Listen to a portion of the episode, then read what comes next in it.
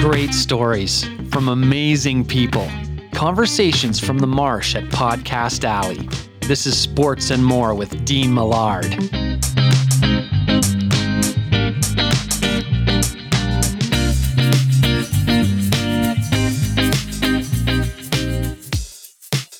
certainly one of the benefits of the site is uh, built up a pretty good network of agents. And I conducted an anonymous um, uh, agent survey, which um, before kind of life changed the last few weeks, I was going to get the results out. So uh, it's delayed a little bit. We'll hope to get the results published in the next week or two. Um, but I asked agents, um, what is the, what are, I asked questions on uh, player contracts. And one of them was, which contract do you think is the kind of the worst from a player perspective, or who's the most underpaid, right? Which is, I think, your your answer. And the top answers. So this is a sneak uh, preview of the survey results for your listeners.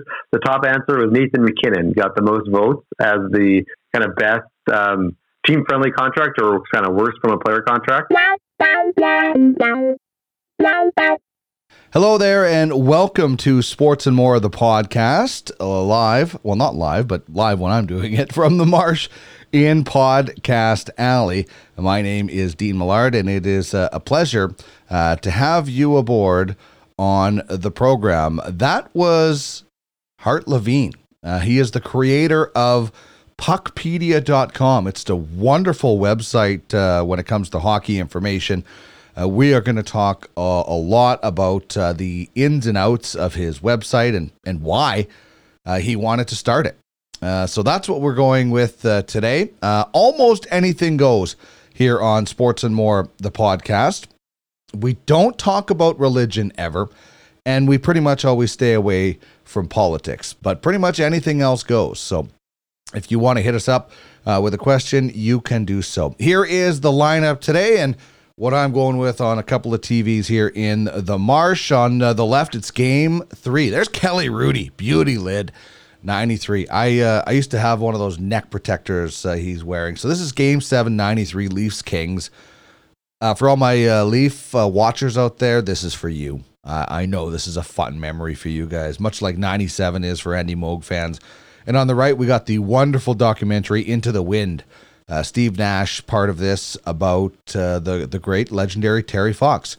So that's what we have going watching today. Uh, if you are listening and you're wondering what I'm talking about, uh, you can uh, head to our YouTube channel, Sports and More, and watch the show. We also stream it on our social media feeds. So with Hart Levine today from Puckpedia, we're going to talk about your one-stop shop for hockey info. You get your stats. You can find out about contracts. There's a capologist. There's a massive agents list.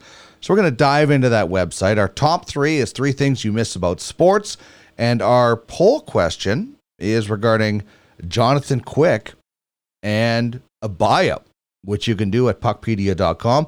Both our top three and our poll question are presented by Ultimate Franchise Fantasy Sports. You know, fantasy sports are great when they are playing, but right now with the Ultimate Franchise Fantasy Sports, it's more realistic than ever as soon as they get back to playing. But I'm going to tell you about what they're doing right now in the meantime. You can own one of only 31 professional fantasy hockey franchises in the world 23 man rosters, 27 player reserve list. Once you draft a player, he's yours until you either trade or sell him. So only 31 teams on this platform, only one team will be able to own Connor McDavid. You can stockpile for the future with a 27 player reserve list. You can become a scout. That's where you scout players in the CHL or wherever, and then you sell them to franchises. There is so much to do in this platform. These guys are digital assets. use digital currency to buy and sell players, build a championship team now, stockpile for the future. So, if you want to get a franchise, get a pen, write down this website. If you're watching, you can see the link on the screen. It's www.airauctioneer.com slash UFF sports dash NHL dash fantasy dash franchise dash auction. Head there, open your free account, make your bid. You will be notified if you are outbid. But this is really cool. They also have uploaded all the franchises onto EA Sports NHL 20. And they're having a playoff. Right now, the my team, uh, Duckman's Dominators, they just went up 3 2 in my series against the Grizzlies. So if you have a franchise or you get a franchise, you just want to check it out, you can you can go check it out and you can watch your games uh, with uh, James Cybulski and Ray Ferraro doing the play by play for you. So there it is. In this format, you own the game, so get in the game. Uh, this is what our top three topic is today. Top three things you miss about live sports.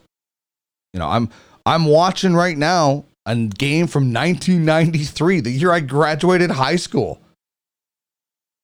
I've watched so many classic games. There are a lot of things I miss about live sports.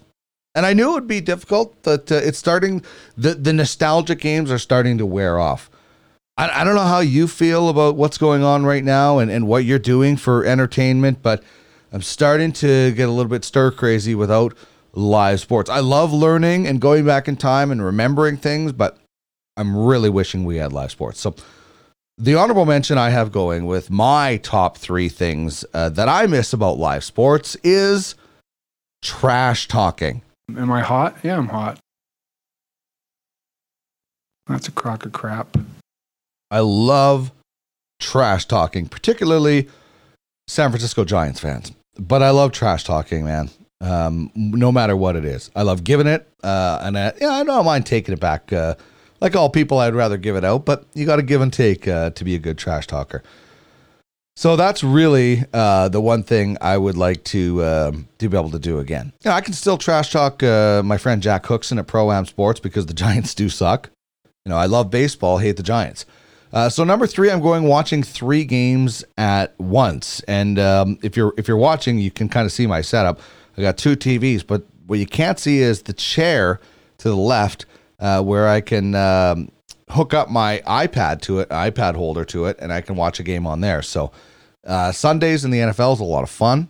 Uh, so I miss watching three games. Sundays, what I do is put um, two guys that uh, two teams, uh, two games rather that involve my fantasy lineup, and then I just put on uh, the red zone uh, with Scott Hanson and just watch that. So I miss watching three games at once. That leads into fantasy sports because I watch sports now more than ever. Over my fantasy teams and my the players on my teams on uh, the Ultimate Franchise uh, fantasy sports platform. I'm always checking in every night because every night you guys got you have guys playing. So I miss fantasy sports really, and uh, the the thing I miss the most is uh, the first round of the uh, Stanley Cup playoffs. It's the best. It's the best of sports. Uh, I know Game Sevens for the championship final are great, but the first round of the Stanley Cup playoffs is not like anything else. It is absolutely awesome. So there you go. You can find out more details on the platform at www.uffsports.com. That ultimate franchise fantasy sports. Uh, we will be doing uh, one timers with Hart Levine coming out later this week, getting to know him and uh, his sporting life. Reed Clark from Ross Flats Vintage Sports Apparel joined uh, Jordan Blundell and myself on the Prospects Baseball Show earlier this week. We'll have Playing Pepper uh, with him as well. And Hattie Felthman uh, from Square Foot Grow Systems will be joining me on the Cannabis 101 podcast later this week. We will also do one hitters. You can find all that information at uh, podcastalley.ca. All right, uh, just enough time to uh, tell you a little bit about our next guest. It's Hart Levine, the creator of Puckpedia. Let's find out a little bit about him through the bio.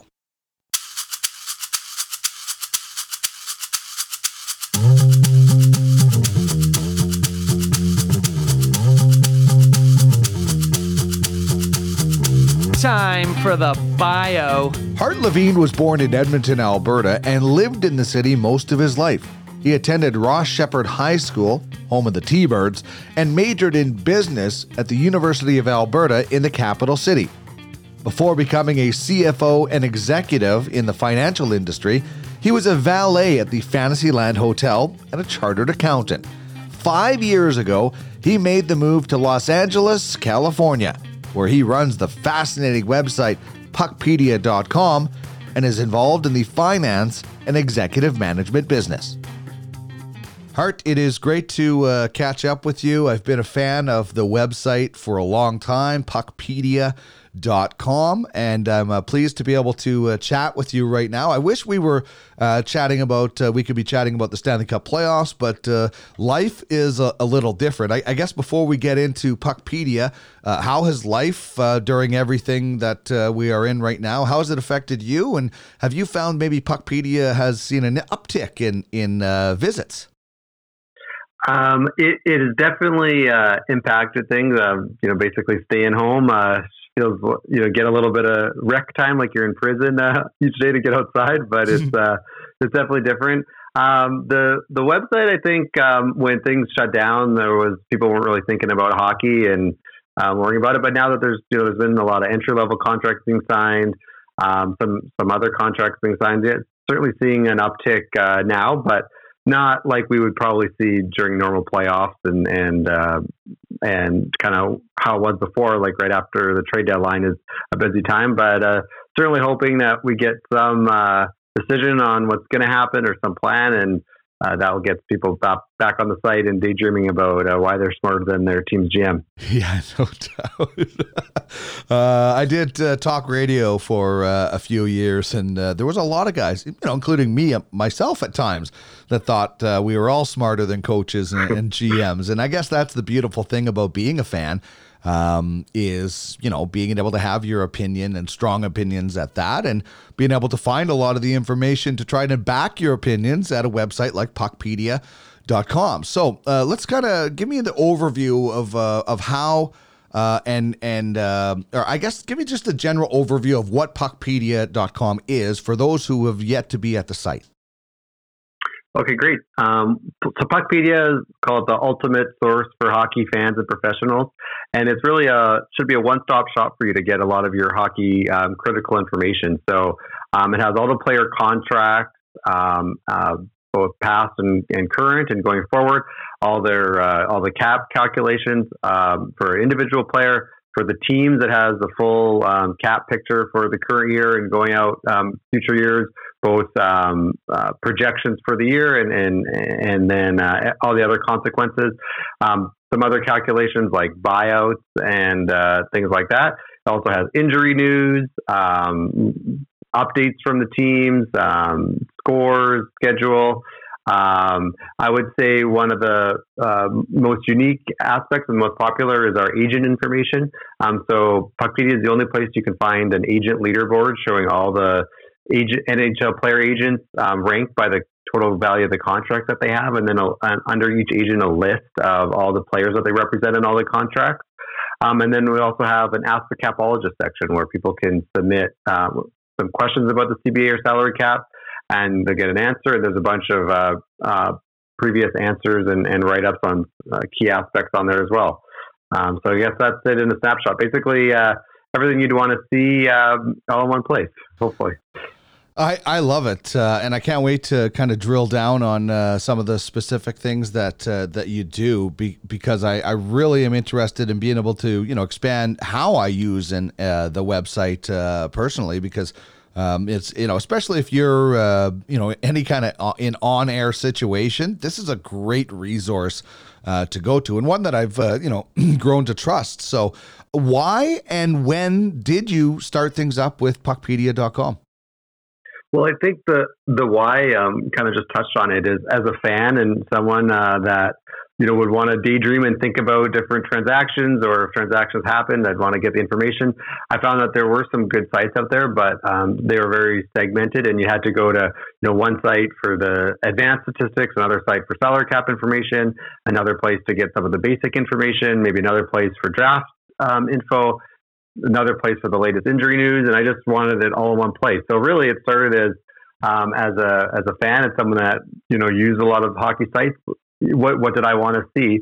And I wanted to see it all in one place. So when there's a you know news about a, a potential Oiler trade, I could go look up that player, see all their contract information, both their basic and their advanced stats, all in one spot, and see the cap situation for the, the Oilers, for example, and, and have it all right there. So that was kind of the vision. Um, along with that, I was also very interested in uh, the business side of the game and the, the, negotiations and the contracts and how you know, as, as fans, we often think of it like, you know, you're playing NHL on PlayStation and you could make whatever trade you want, but, right. or make whatever signing, but there's human beings involved in the, especially the relationships between the players and the agents, um, it factors into it. So that led me to, to realize also that that wasn't really out there. And, um, that, that was the vision for the site. And, um, we launched in June 2018. Um, took about uh, a year, year and a half uh, before that, uh, from when it was the idea was first written down on a piece of paper to getting it launched. Um, and so now we're coming up on just about two years being live.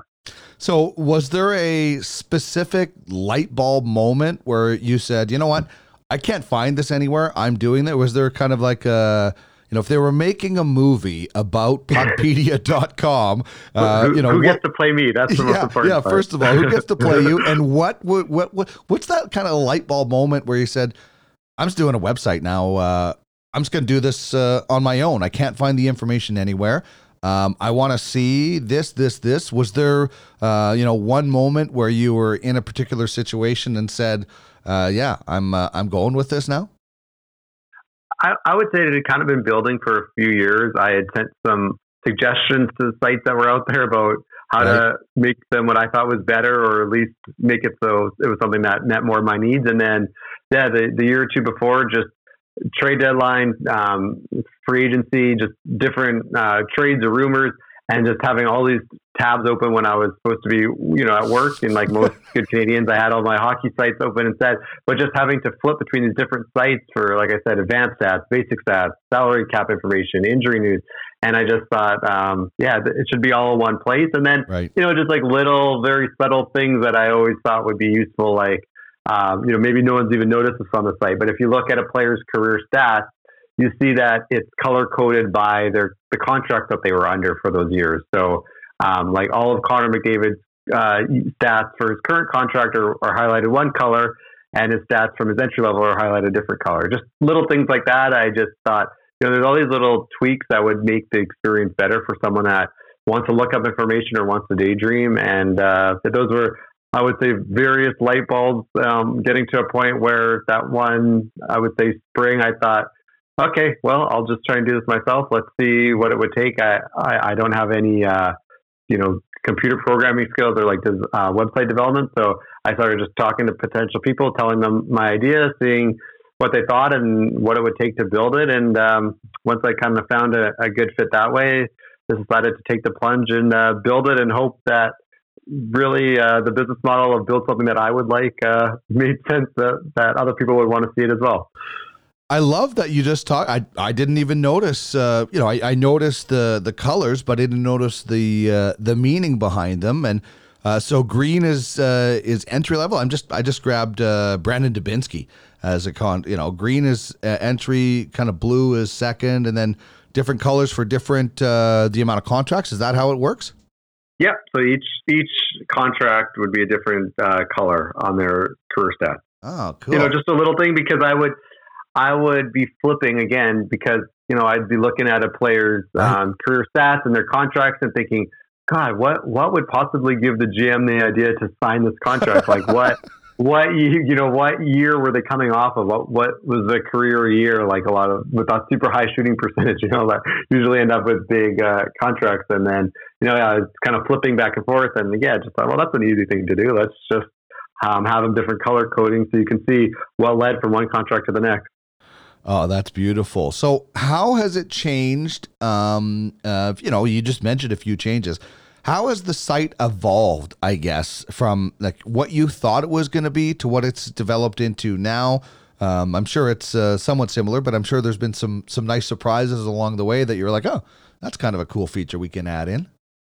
Yeah, I would say the the biggest kind of uh, theme of the changes has been taking it from more one dimensional, where you just go and like kind of look at things, to being a little bit more 2D or 3D, where you can interact and um, the people going on the site can access more things themselves. So the first um, uh, kind of stage of that was the player dashboard, which um, was built so that people can filter and and kind of slice and dice on whatever set of criteria they want. I mean, we have the basic and the advanced stats and all the contract information um, in our database. So instead of uh, you know having to export it and play with it all in Excel, like let's have it so the people can go and use the player dashboard and um, get the various lists of people th- themselves. So uh, that was added shortly after the launch, and we've kind of kept um, updating it and making better versions of it uh, based on good feedback.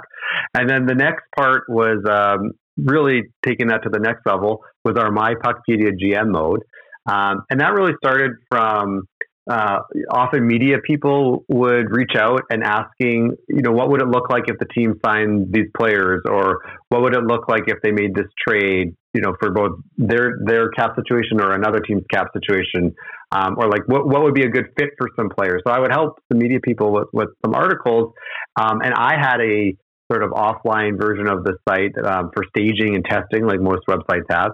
And so I would kind of model these transactions out um, on my own kind of private version of the site. Um, and then I thought, well, you know, it's, it's, cool that I get to do it, but I think everybody would like to have their own version of a salary cap site where they can make whatever trades, signings, um, calls that they want. And that led to the My Puckpedia GM mode. So there's a button at the top uh, right of the page um, for it. And if you click on it and uh, set up an account, you can go in and uh, basically just just as I described, it's your own personal personal sandbox salary cap site, and you start with the current live site, and then you you can go and make transactions and not just see you know one trade or one team, but you could see how it affects every team or, or any any team that you want to look at, um, and uh, build out your roster or a bunch of teams, and uh, you can share it and, and take snapshots, um, and then when you you're kind of bored of that and you're ready to pull in the live information, you just hit the sync button and it will kind of wipe out everything you did and, and bring the up to date live stuff from the real site. So that I think was the biggest, most exciting change was to have it way more interactive and um, allow people not just to go look at kind of the real Puckpedia with real NHL information, but to also put their uh, GM hat on and have their own personal version.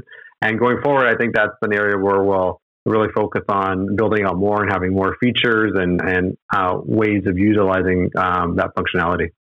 Uh, that's so cool, and I, I want to explore that uh, as we go because that really allows you to say, you know, like not every trade is agreed upon that is proposed, but sure, you can say if this trade went through, uh, kind of play the butterfly effect almost of uh, exactly. of what would happen. You know what I love also about uh, going back to the the color coded uh, aspect is that you separate a player's draft year from the rest of his stats. I mean, the amount of times when I was doing show prep and I'm looking for information on a guy to be able to know that in his draft year, you know, maybe this is why this guy was such a high, t- highly touted draft uh, uh, prospect because he shot up, or maybe this is why a guy dropped because his, you know, it's just amazing to see. You know, I'm looking at Mitch Marner uh, and and you've got his uh, draft year at the Hlinka Gretzky with London, uh, at the U18 development camp, uh, the OHL All Stars. I mean, you know, there's a there's a lot of information all in one spot, and it's a great way to make it a one stop shop. Uh, being able to separate it like that instead of having to flip back and forth all the time. Yeah, again, uh, the one stop shop for having it all on one site, and then even within that, try to have everything on one page. That's really been kind of the guiding um, idea for the site. So let's talk specifically about the uh, the player uh, segment and aspect uh, that you can do with this. Uh, when you click on players, uh, you've got the dashboard, the buyout calendar, the entry level slide tracker. Uh, let's t- let's talk about some of these features. Yeah, so the player dashboard, um, we touched on that a little earlier. So that's really um, a way to take any of the player information that we have on the site. So basic stats, goals, assists, points, um, and then some advanced stats. So like their Corsi and um, their uh, expected goals or dangerous Fenwick, their goals per 60, points per 60, um, all those relative to their teammates. Uh, take all those and then combine with their contract information. So things like their cap hit, their current salary, when are they uh, eligible for UFA, what kind of a clause do they have, um, who their agent is, and have that all in a place where you can then um, either filter or sort um, and kind of slice and dice on any of those uh, criteria on any any year that we have on the site. So, I mean, uh, and a simple example is, you know, you could just click on there's a link um, to get there faster, but uh, look at the upcoming UFAs. You could click on the UFA uh, link there, and that's all. All it's just doing is setting those filters for you know a contract that ends this year with a status of UFA. And you can see all your UFAs, and then you know within that, let's say you want to look at who has the uh, you know who has a Corsi over fifty and who has uh, points per 60 over 1.1 and things like that. And you could slice and dice it and get there. Or you could take a different approach and let's say you just want to filter on Oilers and look at all their, um, you know, basic and advanced stats, um, kind of all in one place and their contract status. Look at the upcoming Oilers uh, RFAs and UFAs and compare their their stats um, and information. And also, I like to use it um, on the agent side. I mean, we have the agent leaderboard um, and the agent pages, but using it on the player dashboard, you could look at um, like UFAs by agent. Um, that's a good way to see uh, like who, if there's some agents that have several of the top UFAs or RFAs, and how they might be uh, kind of controlling the market um, in the upcoming year. Uh, and and one of the uh, biggest uh, I think features that uh, I find so cool, and, and I actually uh, made it our uh, ultimate franchise fantasy sports poll question this week, and, and and that is about buyouts. I, I, think the the buyout calculator is so you know you talk about being a GM. Um, you know this is uh, this is kind of what they are looking at as far as how much is it going to cost me over how long. And our poll question is: Would you buy out the final three years of Jonathan Quick's deal at a cost of a million for six years? Which I found out at your thing. Sixty percent say yes uh, right now. Uh, so uh, uh, most of them in favor. I mean, you could go and find out how much it would cost to buy out Connor McDavid if you wanted to. It's just so. no, that's not allowed. No, you get a big, you, you, you, get, get, a, you down? get buzzed by your computer. Yeah, you try that. Yeah. oh, that's brilliant. Yeah, but you know, just the the buyout uh, aspect is is so neat to play. What if, right? Yeah, so I think that's a great point, and Quick's a good example. Um, I think you know a lot of casual fans know you can buy um, players out, and then I think um, you know most fans even know that the cost of the buyout is two thirds the remaining contract over twice the remaining years, and that's the one million a year for for Quick. But the kind of more useful thing for um, a team is what the cap hit is, um, and that's a little bit more complicated calculation because it involves uh, how much the actual buyout cost is, but it also takes into account signing bonuses. Um, and also, there's part of the calculation comparing what the cap hit is versus their their contract um, salary in that year. So, if actually, if you look at Jonathan Quick's buyout on the site, you'll see well the cost is a million a year for six years. The actual cap hit is 3.3 uh, next year, then 3.8, then 4.3, and then 1 million a year for the three years um, remaining. Oh, so okay. I think, uh, you know, again, it's there's a lot of uh, calculations and things that you know I think either people aren't familiar with or they kind of have the general idea. But um, again, I know as a fan, I was uh, when I would be daydreaming about buyouts, I was had you know my calculator open or my Excel open, and I was uh, manually calculating it. So it's nice to just uh, click a button, see see it all right in front of you. So okay, so the annual buyout cost is what they would pay Jonathan Quick. His yep. his cap hit though uh, that's you know I I totally got the the question backwards because the big number you're realizing is 3.8 million right and then 3.8 and then 4.3 and then 111 right Yep. So oh. and that's oh. because the uh, the buyout cap hit is uh, also incorporates the difference between what the cap hit was and what his salary or pay was that year. So he he has low uh, pay the, the, the final three years, 3.5, then 3, then 2.5, mm-hmm. but his cap it was 5.8. So that difference basically gets added to the buyout cost. So that's why the cap hit is, uh, you know, 3.3, 3.8, 4.3, and then, yeah, down to the 1 million for the three years after the contract. So that, that matters. So for some teams, though, like, um, you know, we won't pick on teams, but we know the teams that care most about the dollars. Um, and so that buyout cost line is probably the most important. But for most teams, it's the cap hit that matters the most. And uh, that would be the line that they'd be paying most attention to. And yeah, so that's actually that totally changes uh, things uh, when you look at it's you know what you're actually. You're, you're right. I, uh, when you're a team, you might be worrying a little bit about the the uh, the buyout cost that you're going to be paying. As a fan, you're just like, how much is this on our cap and how do we Yeah, get rid of money. it as Yeah. fast? Yeah, it's, not, it's, not, it's easy to spend somebody else's money. So, Yeah. um, i- is there a player? Do you? I don't know if you track the most searched player for a buyout. Yeah, I'll give you uh, a guess who it is. Milan Lucic. Yep, you got it. that was an easy one. Yeah, I, I looked at James Neal too, and then I'm like, but he did all. He's gonna have 20 goals if they were still playing. So uh, that that uh, contract, but Lucic has to be the one that everybody kind of search for. It's it's kind of the the Rick DiPietro poster boy of bad contracts right now, as far as uh, you know, teams not getting the production for the for the player. And still think Milan Lucic can play in the NHL, but you know, we always measure it against their their dollars and their production, right? Yeah, and the, the thing that makes me laugh is uh, July 1st in free agency. After some contracts get announced, I'll look and see, you know, what pages are popular that people are on. Yeah. And invariably, there'll be contracts that were like literally just signed, and people are already looking at the buyout um, cost. That always makes me laugh. Uh, one of them actually was Ryan Reaves a couple of years ago, and it just reminded me of that because now there's talk about him signing an extension. But that was one for like the three days after the his buyout page was very popular, and after he signed the contract. Uh, but back to the Lucic Neal. I mean, when that trade was made, to me, that was one of the most critical parts. Is um, if you just compared what their buyouts would be Right. uh, after this season. I mean, Lucic is, you know, as we talked about, uh, the, the signing bonuses um, still count against the cap in the buyout. So Lucic, it doesn't really provide you any value to buy him out. Whereas James Neal just has a, a you know a steady a set amount of salary each year. Um, and so if you compare the buyouts, like you know Neal, certainly there's an argument, and it, you could you could handle a buyout if he wasn't living up to the contract. Where Lucic, you can't. So when I looked at that trade, it was like you know if Neal provides value, that's a bonus. But kind of the the worst case is he's not useful, and then after the season you can buy him out. Whereas Lucic, like there was really no way to buy that contract out as it was.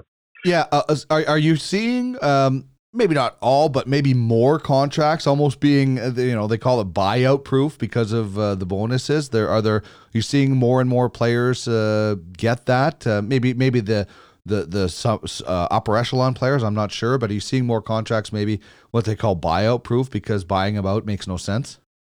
Yeah, I think. Well, I think that really hit the peak um, a couple years ago, like around that time when Lucic and Eriksson and all those guys signed their contracts. That's when we saw the most of those uh, buyout proofs. So the agents had kind of figured that out. Then I think in the last year or two, you're seeing a, a little bit less, especially for those players that um, you know maybe the GM knows that the cap hit and the contract lengths are pretty. Um, he's paying a big price, so at least he's holding firm a little bit more on that on that structure, so that it is possible to be bought out. Um, I, I mean, I even look at a contract like uh, uh, Kris Russell uh, with the lower uh, salary towards the end of the year. It's a little bit easier to buy out, at least financially. Um, so I think some GMs sort of were figuring that out. I would say two to three years ago, and we were we were seeing a little bit less of those buyout proof ones. I think it hit it hit its peak, um, you know, in that Lucic uh, Eriksson summer. Yeah, and then you know, there's the the buyouts. Uh, you know, as a fan, you look at a buyout right away, and you're like, awesome. And then you know, three years later, when you're still, uh, you know, paying guys uh, that are maybe not even in the league anymore. Like, I mean, who's the the Benoit Pouliot for the Edmonton Oilers? I don't know if they're still paying that guy, but uh, you know, Oh, yeah. yeah. So you look down a couple of years, and you're like, eh. It was good at the, it's almost like a hangover, right? You know that Yeah. that fifth beer was really good, not so good this morning. Uh, a couple of Yeah, years the- later. the strategic part for me when I look at those is, um, you know, I often do the math on the, the cap hit from a buyout versus the cap hit if they retained half the salary and then traded um, the player to someone.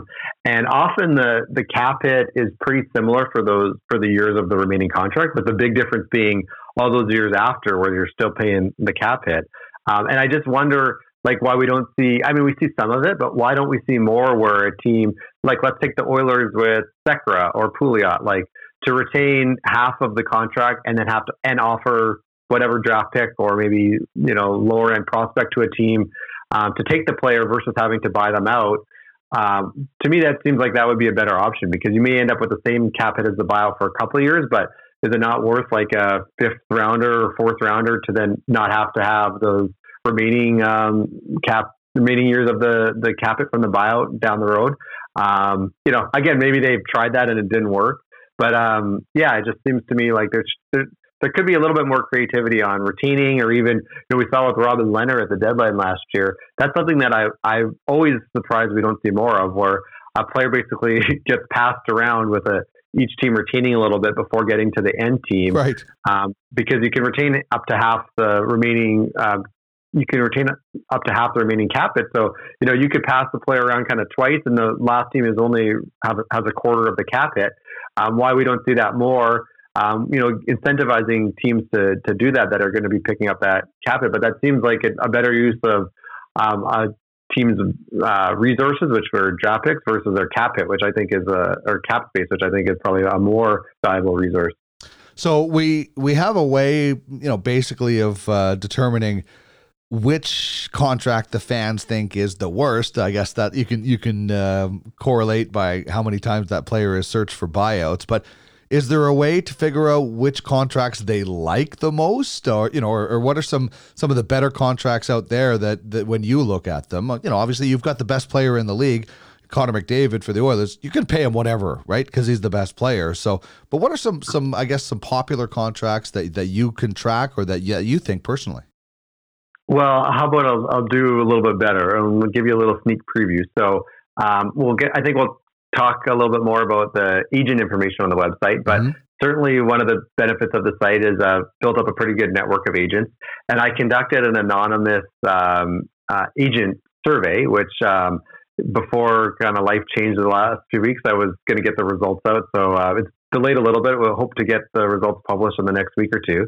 Um, but I asked agents, um, what is the what are I asked questions on uh, player contracts, and one of them was which contract do you think is the kind of the worst from a player perspective, or who is the most underpaid, right? Which mm-hmm. is, I think, your your answer. And the top answers. So this is a sneak uh, preview of the survey results for your listeners. The top answer was Nathan MacKinnon got the most votes wow. as the kind of best um, team friendly contract, or kind of worst from a player contract.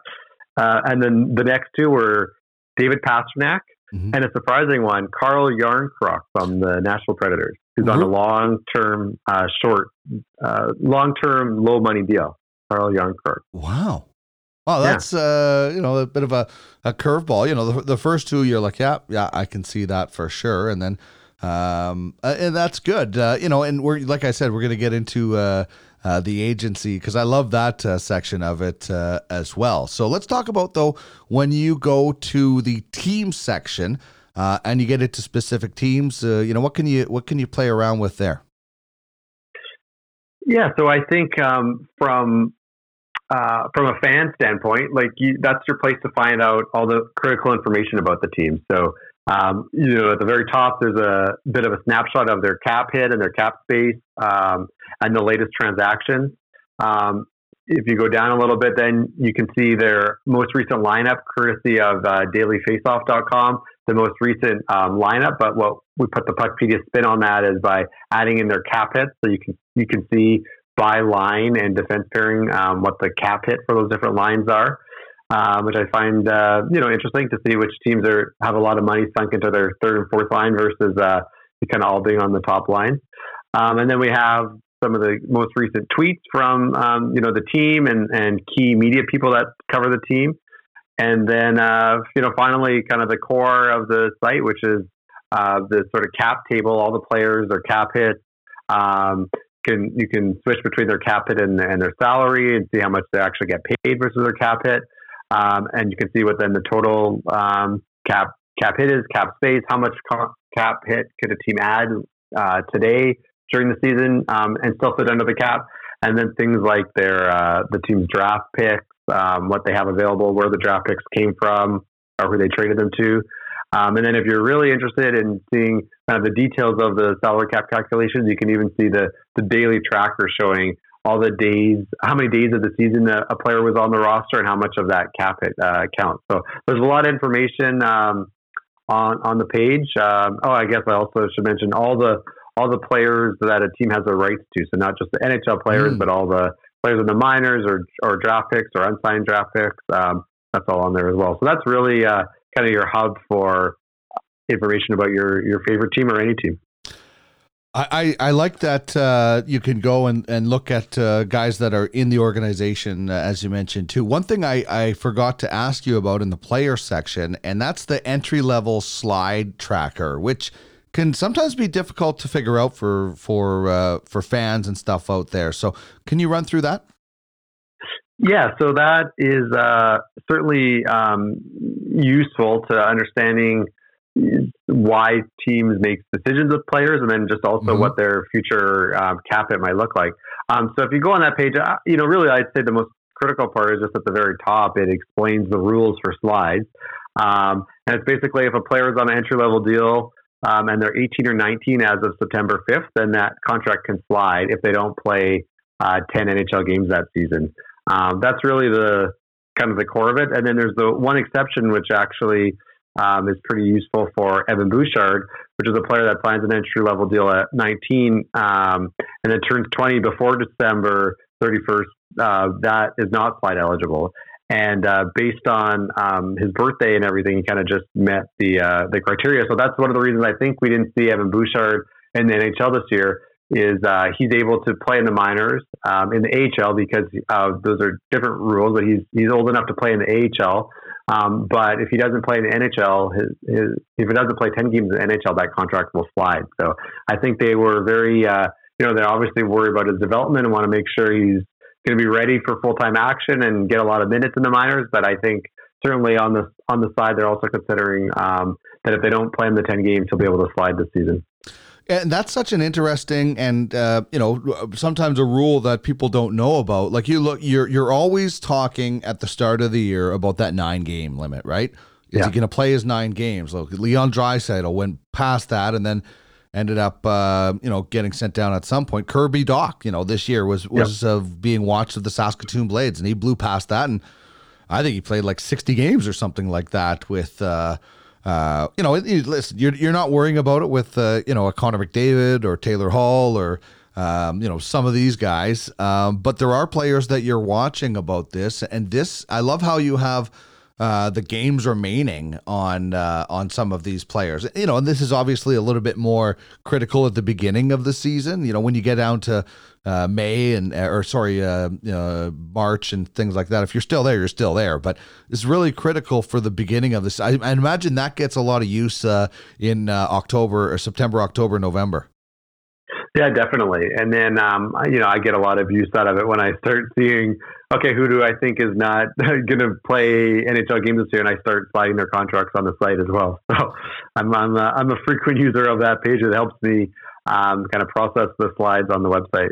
Oh, that's beautiful. Uh, we're speaking with Hart Levine, the man behind puckpedia.com here on Sports and More, the podcast. Um, as we alluded to, there's quite an extensive agent section on the website. First of all, what made you want to add this? And was this maybe one of the trickier things because you had to track all this information down yourself? Yeah, definitely um, trickier um, and harder to kind of get updated and keep updated, but probably the most rewarding part of the site because it is the only place um, that I believe has this information. And I get a lot of great feedback from uh, media people and team personnel and, and uh, agents, especially, um, how often they, they use that section. So, um, yeah, I think what led to it was um, I, you know, as, as I think a lot of people playing, you know, NHL on PlayStation and, and making trades all the time, um, you know, you realize it's not quite that easy. Um, or trying to find players, you realize it's not quite that easy. Um, and you know, it just I, I, I really was interested in the business side. And, in July 1st, you hear all these contracts, and then you know, you'd, you'd read in the paper about how the same agent represented some players, uh, multiple players that were involved. You know, for me personally, growing up as an Oiler fan, some key uh, storylines that involved agents. One was the uh, Mike Comrie, uh, you know, trade demand and um, repaying the signing bonus and everything instead of getting Corey Perry.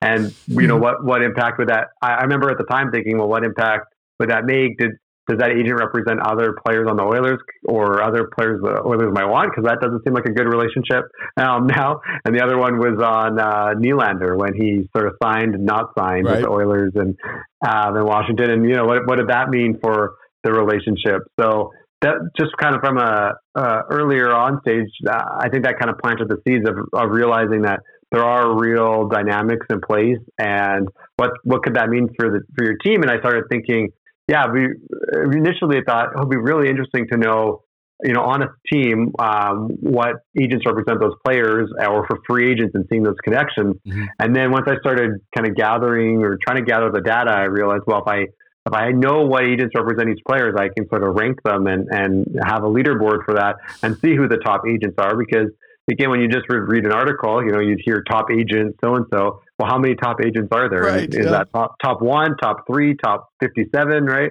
Um, and that that led to me gathering it, and um, you know, really the the leaderboard is what helped, um, I would say, accelerate getting the information because once I started ranking the agents, then they were much quicker to get back to me or even reach out, letting me know who I was missing and or, or changing, um, you know, for their new clients, getting it on their page so they would get credit for having uh, as, as many contracts as they do.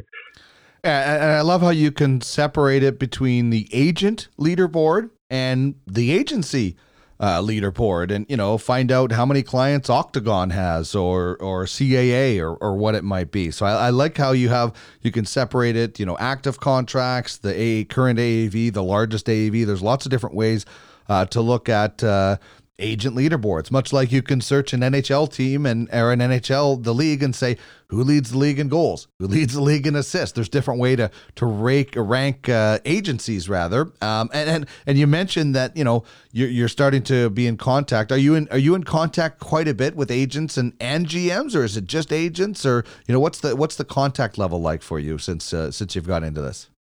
Yeah, definitely have a, a quite a good network now of agents. Um, and then um, with teams, um, you know, different members of the offices, um, you know, generally it's like an analytics person or someone in hockey operations. But yeah, it's been good.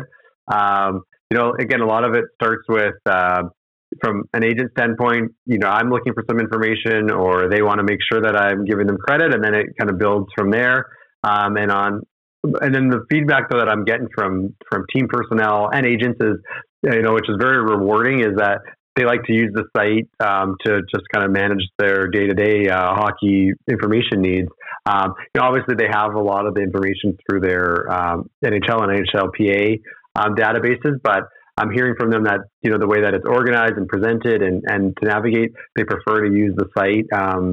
That you know super super rewarding and, and feels good and um, yeah it's been uh, you know really kind of fun part of building the site and is building those connections hearing some of the stories and getting to know some of the, the great people in hockey uh, and it's uh, it, it's cool. You can do uh, you know uh, past history of of, of players, uh, things like that. I'm uh, for for those watching. I've got my Jaromir Jagr mullet uh, T-shirt on. So if you want to find out, uh, you know, past history of uh, some NHL contracts, uh, I think that's uh, a kind of a, a cool uh, situation too. Um, and the NHL teams, they have all have capologists, and, and you have an ask the capologist section on there. So are you the capologist? you know, let's what tell us about what we can do. Do you just submit questions like you're you're asking Santa for presents in December? Exactly. Yeah. So the the uh, original idea for the Ask the Capologist was sort of a little secretive. Uh, we have a little logo of kind of a secret guy with a hat and trench coat, but uh, I think the the secret is sort of out. So basically, yeah, people submit questions and then either I um, answer them completely, completely on my own, or I do get support uh, from some NHL capologists or from some agents, um, especially some of the bigger agencies. They kind of have their own in-house capologists, sort of, um, you know, kind of uh, trying to outsmart the team capologists. so um, have a good network of, uh, of people that help and, and, support those questions. And uh, the sort of best and uh, almost worst part is when I get questions that are that are, are really good and stump me, and then it's like, well, I can't just answer this. I got to go now do a bunch of research and uh, write it all up. So it certainly takes more time, but that's kind of fun to to get some get, dig a little bit deeper or have to drill a little bit more into an aspect of the CBA. Um, but I think you know for hockey fans, it's you know. Most hockey fans now, part of being a fan is what should the team do and what are the, the moves that they're making or who's giving good value um, on the team. And So to, to think in those terms, you have to have some basic understanding of the salary cap in the CBA. And it, can be really intimidating, I, I think, for some fans. Um, and so the idea here was to have a bunch of information like uh, out there as a resource. People can go and, and look it up, and we have um, the the past questions all listed there. And if you scroll down, you see some topics too, um, where we wrote up um, kind of key information for you.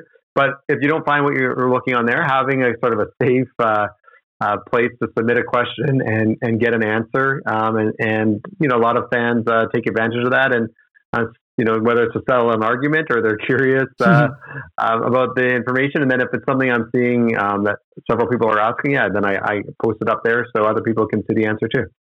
Is there? Uh, uh, I don't know if that's the the most popular question, but most popular themed questions that you get from Ask the Capologist. Um, it really goes with like what's happening with current events. Sure. So, um, like last summer, there was a lot of, uh, you know, how could like the Canucks get out of Loui Eriksson's contract? Mm-hmm. Could they like sort of deploy him to the moon, or what could they do to to to have to deal with him? Can they send him to Europe? All questions like that. Um, there's there's a lot of uh, that time of year. There's lots of offer sheet questions, buyout questions. Um, but you know, they typically revolve mostly around like, underperforming players and how to get rid of them, um, and then teams that are really tight on cap space. Um, you know, what can they do? There, oh yeah, a lot of LTIR questions, um, which is uh, could be a whole podcast on its own how LTIR works and um, and all that. But a lot of LTIR questions, especially you know when the kind of more popular teams are dealing with it, like the Leafs and uh, Canucks and, and teams like that. Yeah, I, I'm don't have we'll have to do another episode of LTIR yeah. because that can be really uh, really really confusing. Is this it, you know it, it, sounds like you're you know kind of into salary cap and and numbers kind of before this all started and, and obviously you have a passion for it. Any is this uh, anything you you can maybe spin into a job? Like would would your dream job be doing something like this for an NHL team yeah, I certainly that's an area before I had the site. Um, I was kind of my friend's go-to capologist and yeah.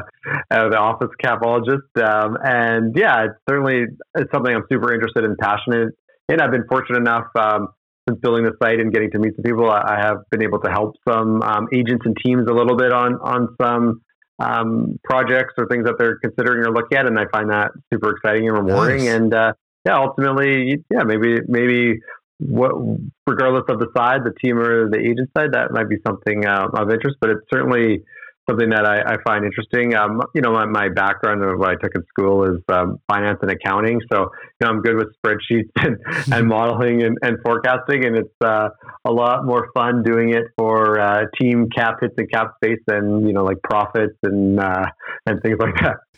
Well, it's it's amazing to see um, the evolution uh, in in hockey management, uh, I guess we'll call it. Um, you know, when I was growing up, and, and I'm a child of the '80s, so uh, so I was there was no um, well, there's no cap, but there was no uh, data analytics positions uh, when the Oilers were winning cups, and then you see how it changes. And I love Dave Tippett coming in this year saying, you know, I've I've been doing uh, analytics for a long time on my own, so it slowly started to evolve and become a little bit more public.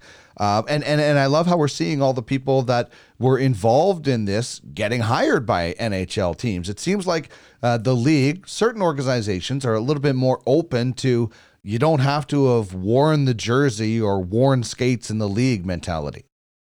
I think it's just uh, an evolution. Like you can look at other sports because in a lot of ways hockey is uh, sort of behind some other sports, especially you know the I think the most key one is when they got a salary cap, like baseball and football um, and basketball had salary caps way before hockey.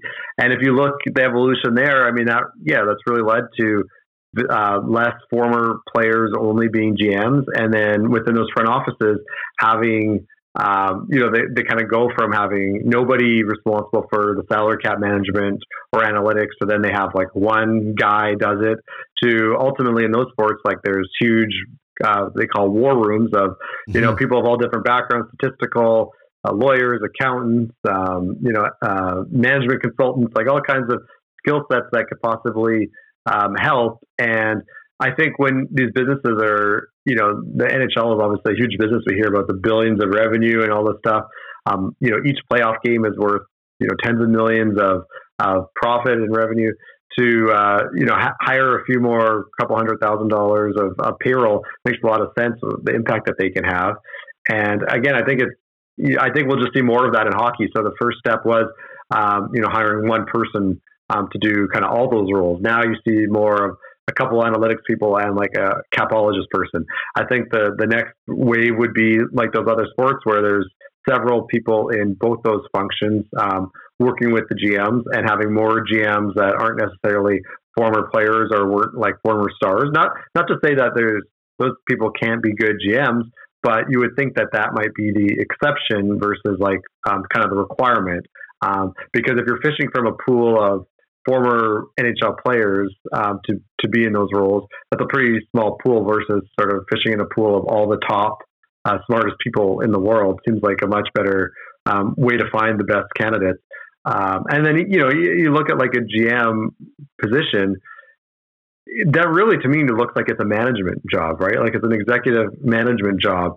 Um, yeah, you have to know be able to evaluate talent and and all that kind of stuff. But I would think a if you hire a person that's really good at uh, running and managing an organization and identifying talent, you could hire underneath them like great scouts, great analytics people, great capologist people. Um, and it should really be someone then in that role that is a is a great manager, a great leader, um, and kind of a, sets the strategic vision. So I think we'll see. We've seen a little bit of that evolution, but again, I think it's kind of easy to predict where things are going to go in hockey because you can just copy from other sports um, since they're sort of uh, a few years ahead of the curve. Well, great uh, GMs, in my opinion, surround themselves with smart people. The ones that yep. are not successful are the ones that uh, either hire yes men or you know try to be in control all the time. And uh, I love being the dumbest guy in the room all the time, and it, that's not hard. To, to, to trust me, I, I, can easily be the dumbest guy. But I just love being around smart people, and smart GMs rely on the people that they hire, good or bad. I mean, listen. Uh, I think Bob Green is a is a really good talent evaluator. You know, was was he the determining factor in the Griffin Reinhart trade? Did that one blow up? Not everybody is going to hit a home run all the time, but still, uh, I'll give the Oilers credit if if the stories are true that they relied on Bob Green for his evaluation. Did he get it wrong? Sure, but he relied on him, and I don't think Bob Green is a dumb hockey man. So the the smartest people, the smartest GMs out there, surround themselves with with good people. I think. Yeah, and I, I completely agree with that. And like, if you have someone that's a great talent evaluator, like you know, Keith Gretzky has a decent draft record. So then, why would you, you know, again, maybe Keith Gretzky would make a great GM one day, but I, it didn't make sense to me in the summer. Um, like, why would they take him out of that role to make him the general manager? Right? right? You're you're not only whether you think he's the most qualified GM or not. That's a different debate. But you're now, regardless, he's now not going to be able to be as involved in talent evaluation as he as he was if he was just focused on that, right? So, you know, I I think the best GM candidates are someone that have um, some skill in all those areas, but recognize that there's people that would excel um, in those areas if they focus 100% on 100% of their energy on it. And then the GM can kind of manage everything from up top and kind of move the pieces around the board instead of um, also trying to, to be responsible for areas. All right, let's chat quickly about the draft and fantasy sections at the site. Uh, you know, people are uh, always excited about the draft, uh, particularly in Edmonton over the years because they had so many high picks. I, I you know, the amount of draft shows Guy Flaming and I did, and the, you know, our show got so popular leading up to the draft because you know Taylor Tyler and and whatnot. But uh, fantasy is also a huge impact. It's a big part of my life. One of the things I'm missing right now about live sports. So uh, tell us what we can expect on the draft and fantasy sections. Yeah, so draft is um, you know listing the historical drafts, and you can see who is who is picked, and you can see their stats, career stats. Um, you can then you can also see some of the trades that were involving those players, and then you can see um, going forward, uh, if you actually go to the draft pick section of a particular team, um, you can then you can see sort of a recap of what happened to all their future picks. So you could see, um, you know, like where that third round pick got traded. You can see where they got a fourth round pick from, and the details of that trade, um, and and the kind of history of the pick. So I find that quite useful. Um, and then the fantasy tab, that's um, linking to our friends at Daily Faceoff that have some really good tools. Um, and as we talked about on our on the Puckpedia team pages, we're pulling in the the daily fantasy lineup, um, starting lineup information, and adding the Puckpedia cap information um, on there.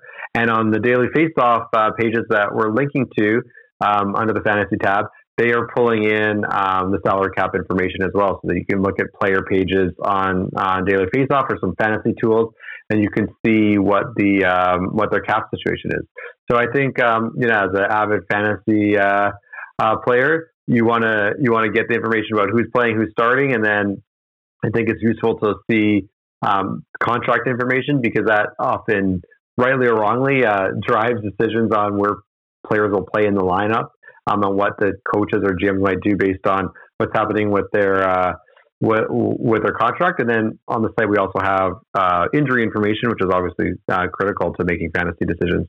But I think ultimately, um, if you want to let your imagination run run wild, I think our My Puckpedia GM mode is a, a great place to go, and then you can kind of build out your whole uh, your whole world of of the NHL and, and make all the transactions that you want. Yeah, I I can't wait to dive into that a little bit more, and you know, um, it will it will be picking up steam as the the game continues, whenever that is. Uh, you know, you said your contact with uh, you know a lot of different people involved in the game. Uh, what sort of things are you hearing on their opinion, and, and what do you think happens? Will we see a Stanley Cup handed out for this season? I think that there's so much money involved um, that they'll.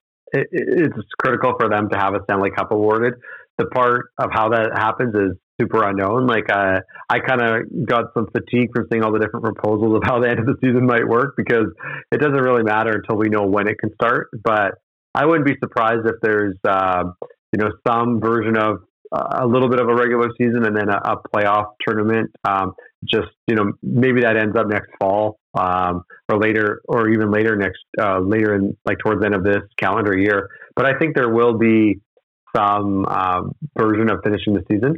I think um, the most interesting part from, you know, I guess me having the Puckpedia site and figuring out what's going to happen with the calculations and the salary cap and everything is, right. is that part is how do they handle the, the lost revenues? What does that look like um, going forward? And my theory is that um, we know that the TV contract is up in two years, right? So everyone was expecting um, three years from now there would be a, a, big bump in the salary cap because that would be the new US TV contract. Um, and we even saw some contracts that were sort of ending right before that.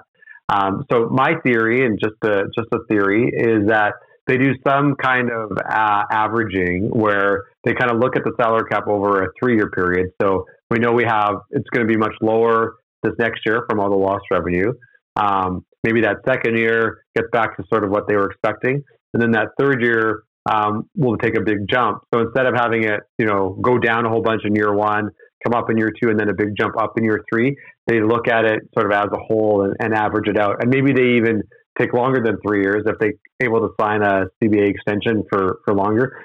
Maybe they know, you know, they take the first couple of years of the higher TV contract and kind of bring that in and, and, and bring sort of artificially bring up the salary cap for next year and then uh, bring it down a little bit from what it might normally jump to on its own um, when we have that new contract. So that would be my guess. I really would be shocked if we see the salary cap drop next year. It would just kind of wreak havoc on teams and um, and contracts, and I just don't think the players and the agents would go for that. I actually uh, tweeted this out a, a, little while ago, but um, I think last I looked, there was about a uh, 35% of the uh, players that have played 40 plus games this year still don't have contracts for next year. Wow. So if you do something that uh, makes it so it's like almost everyone has to sign for way under their value um, or like close to the minimum just to fit everyone under their salary cap. I just I don't think that that's going to get votes or support. So I think they're going to have to figure out how to keep the salary cap higher, and I, and I think that would be some some version of bringing in those future uh, increase in revenues from the new TV contract into the next couple years. Awesome stuff. Hart Levine is the creator of Puckpedia.com, one stop shopping uh, for your NHL stats, needs, contracts, uh, agents. Uh, he has it all. Hart, this has been a lot of fun. I really enjoyed uh, getting to know the site a little bit more, and I uh, I can't wait to to dive into it. Best of luck um, with this and whatever uh, maybe comes out of it. Uh, remember the little guys if you end up on an NHL team. I really appreciate it. And uh, growing up in Edmonton, I was a big fan of the Pipeline Show and followed you. And uh, it's great to chat with you. Thanks a lot. Then the snow came down. I smiled, you frowned. I said, let's build a snowman. Said you're on your own, man. I said, let's bust out the skate sticks, toque, skis, boots, toboggans. You told me all downtrodden. I'll be in my room. all gloom and doom. Just because the snow came. This is the Sports and More podcast with Dean Millard.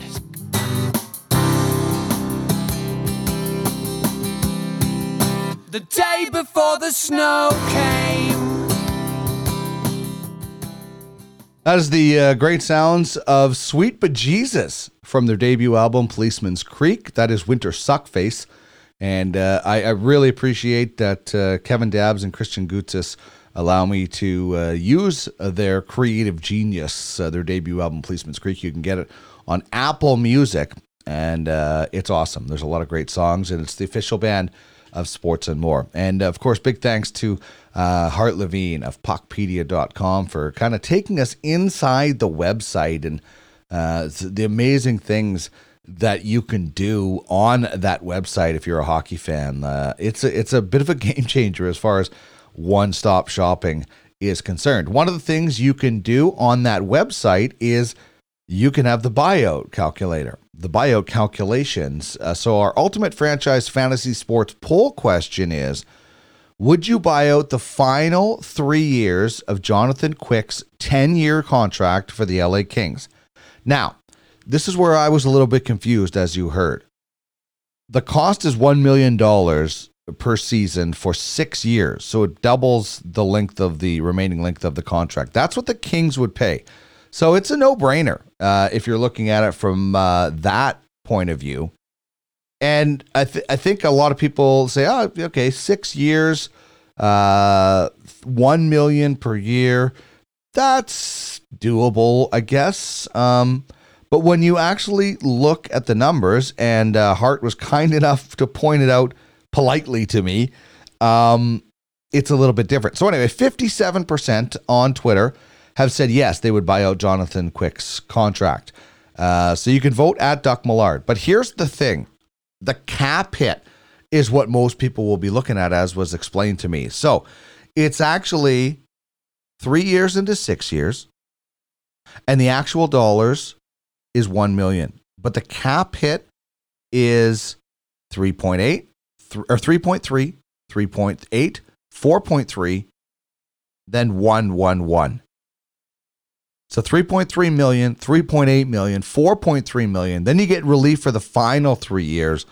So on that regard, no, I would not be doing it. I would just ride out the final three years of Jonathan Quick. Maybe he retires before that. Who knows? Maybe he has a, a rebound. Um, uh, you know, and, and, listen, I'm not saying Jonathan Quick is, finished by any means, but uh, he is uh, closer to. Uh, well, he is. He's definitely on the back nine and he's uh, you know closer to the end of his career for sure than the beginning of of his uh, career. Thirty four years old next year for Jonathan Quick. So instead of spending six years and multiple millions of dollars, I would just be uh, you know riding it out and groom the next guy, as the uh, the LA Kings are indeed doing. So uh, anyway, you can have your say now that I've explained it at Duck Millard. Yes or no? Would you buy out Jonathan Quick's remaining three years of his contract? And you can find out all that cool information at uh, puckpedia.com. Um, we'll have to get Hart back at some point once again uh, to chat a little bit about uh, some more stuff as he keeps evolving uh, with Puckpedia, and you know I love the agent uh, aspect. Uh, it's just it's just such a cool concept as well. So that's going to wrap things up for us on episode 43. Big thanks to Hart Levine of Puckpedia.com. Uh, I hope you enjoyed the show. If you did, please subscribe wherever you get your podcasts and leave us a review. And if you would like to be a part of the show as an advertiser, Or if you have some good ideas, shoot me an email sportsandmorepod at gmail.com. That's sports and more pod at gmail.com and hit us up at sportsandmore.ca. All right. Uh, thank you very much uh, for joining me on this program today. I leave you with the sounds of Falling Fast from Sweet Bejesus and their debut album, Policeman's Creek. Thanks so much for listening, everybody. Playtime is over.